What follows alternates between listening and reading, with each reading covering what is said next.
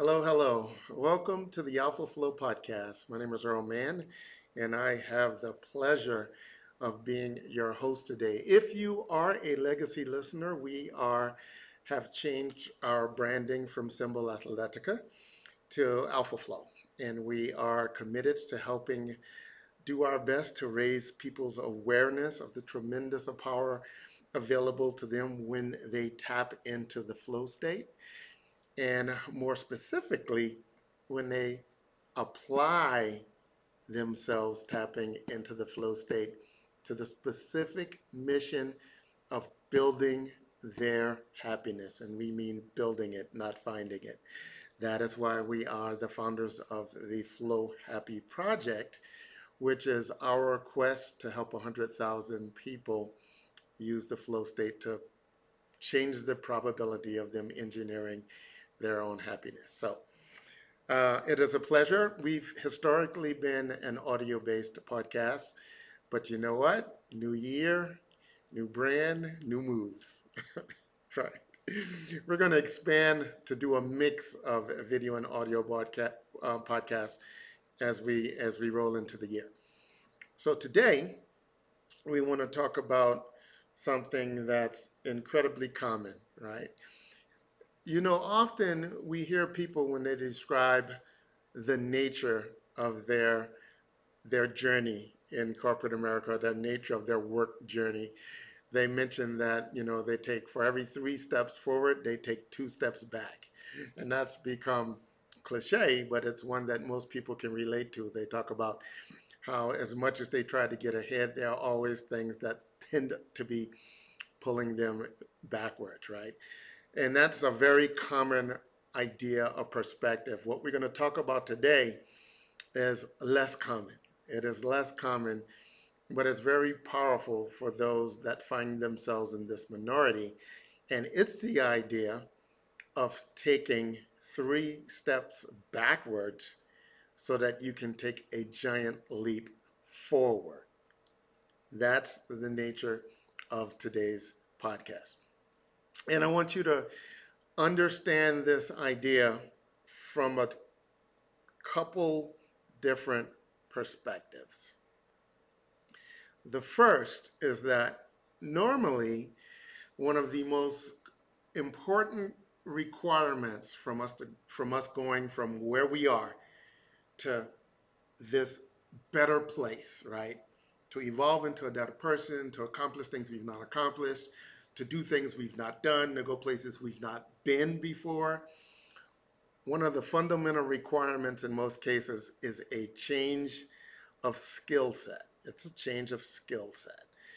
Your skill set or knowledge base, or the combination of the two, are largely what's gotten you to where you are today. And to get to some place dramatically different often requires you make fundamental changes to your skill set or your knowledge base. And here's the three step back element of that idea. When we adopt a new skill, or we try to start to learn something new, in the beginning, when we try to apply this new skill, or we try to apply this new understanding, this new information, in, in the real world in real time, we're going to feel much less capable than we normally feel doing the things the way we've always done them. We're going to feel less adequate. We're going to feel less skilled for sure, because we will be actually less skilled. And we're going to feel like we're moving backwards. We're going to feel like we're less capable. And in that moment, we might actually be a little less capable. But once we adopt those new skills or that new knowledge base, it will extend the runway. It will it will allow us to go further, to do more, to be more than we have been with with as we bumped up against the limits of the skill set that brought us this far, or the knowledge base that brought us this far. The, one of the most practical examples I can share is I was um, talking to a golf coach, um, and he was talking about how difficult it is like there are some really great golfers that go from amateurs to pros with a swing that's a certain way.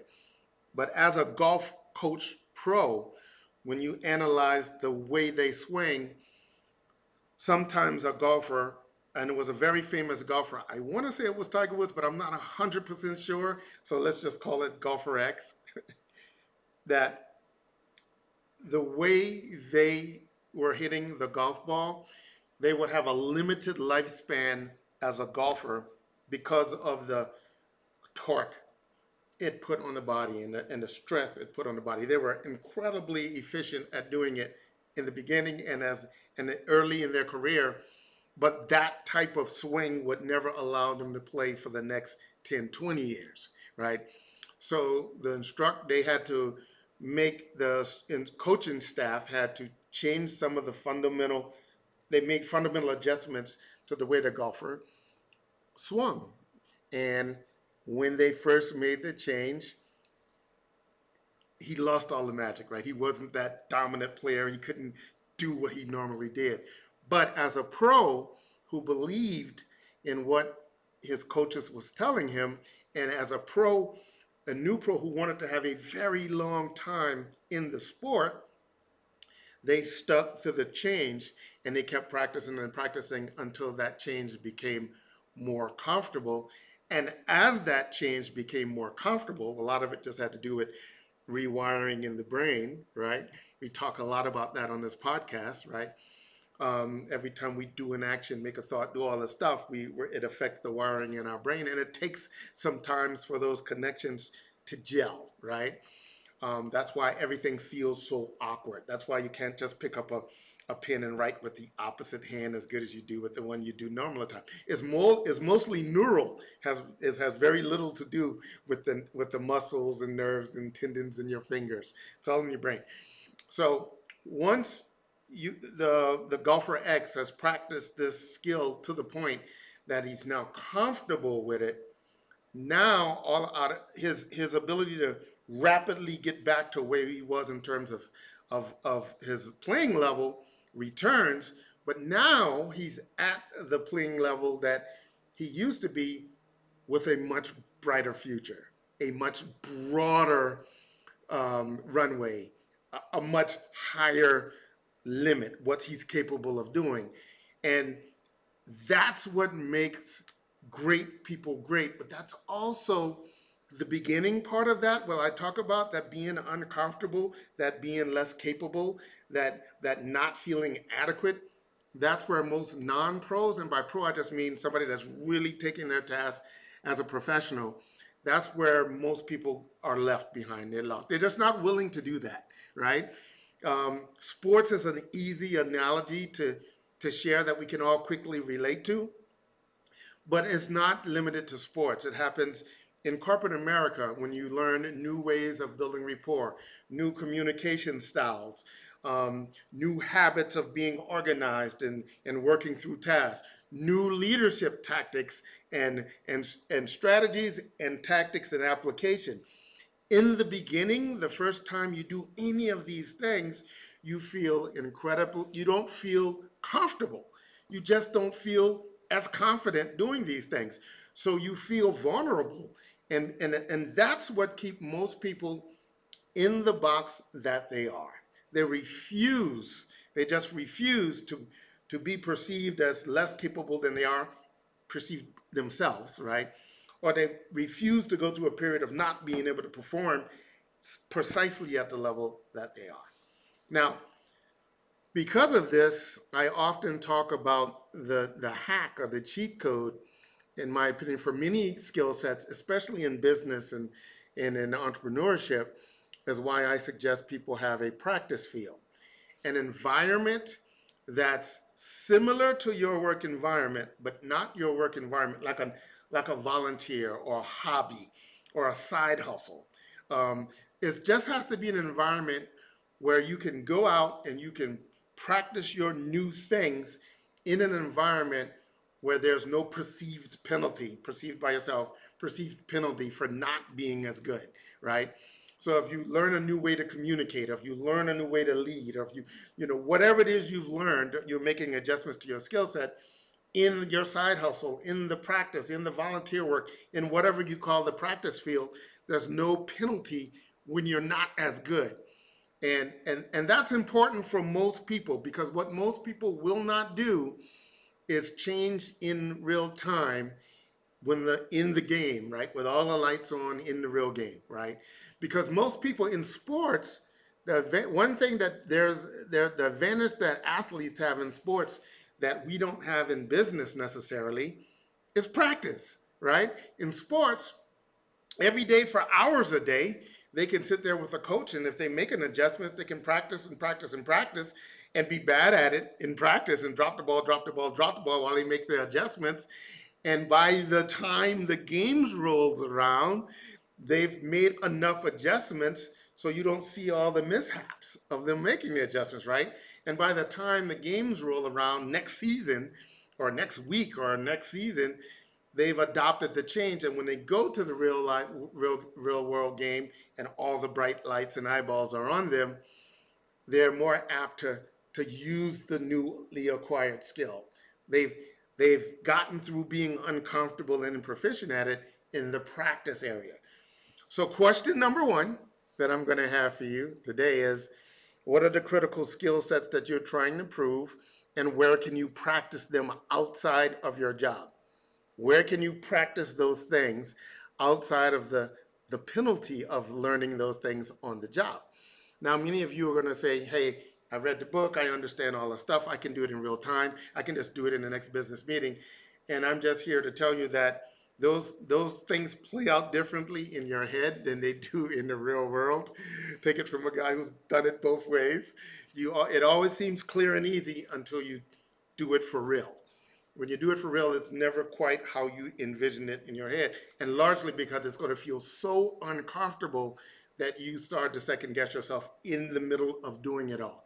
I highly suggest you adopt this idea of a practice field and you also adopt this idea of that that period of that of adjustment that period of adjustment um, of learning there's a uh, there's a uh, interesting little graph that I show that can show you this in picture form to make you really understand the value of this gap, this skill set knowledge gap that is the difference between where you are and really taking a leap forward or up, but you got to go down first.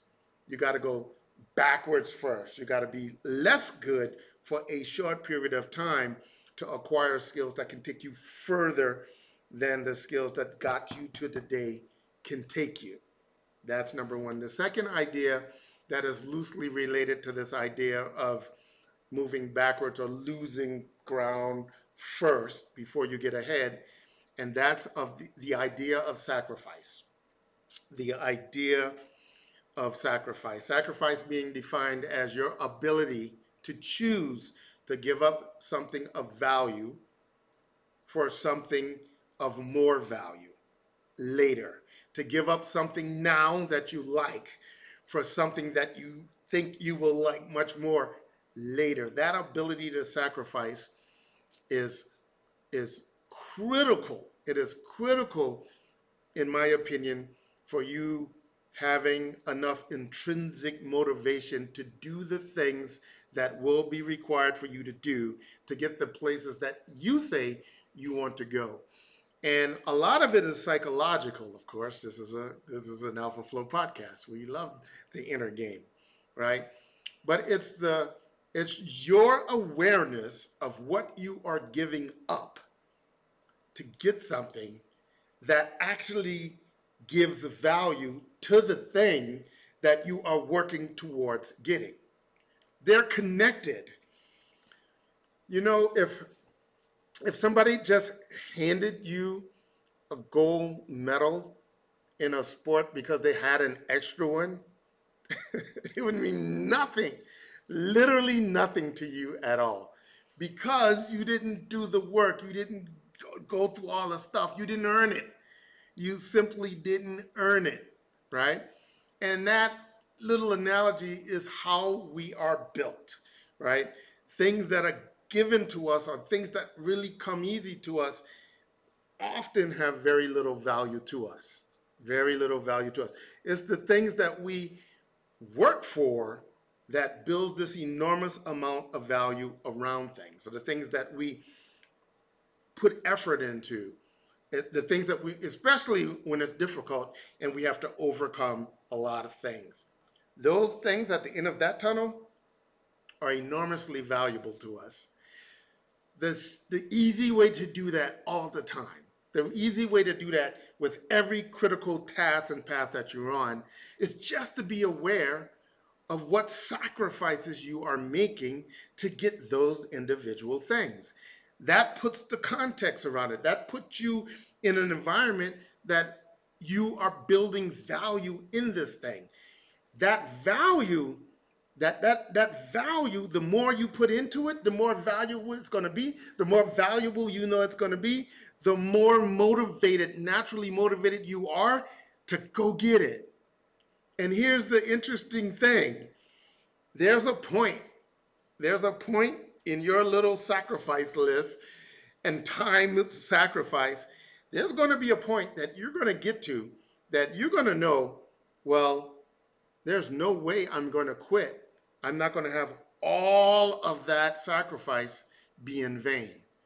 And go back to one of my podcasts where we talk about how powerful the fear of loss is and how common the fear of loss is and what we are willing to do with our individual behavior as a result of us avoiding the fear of loss.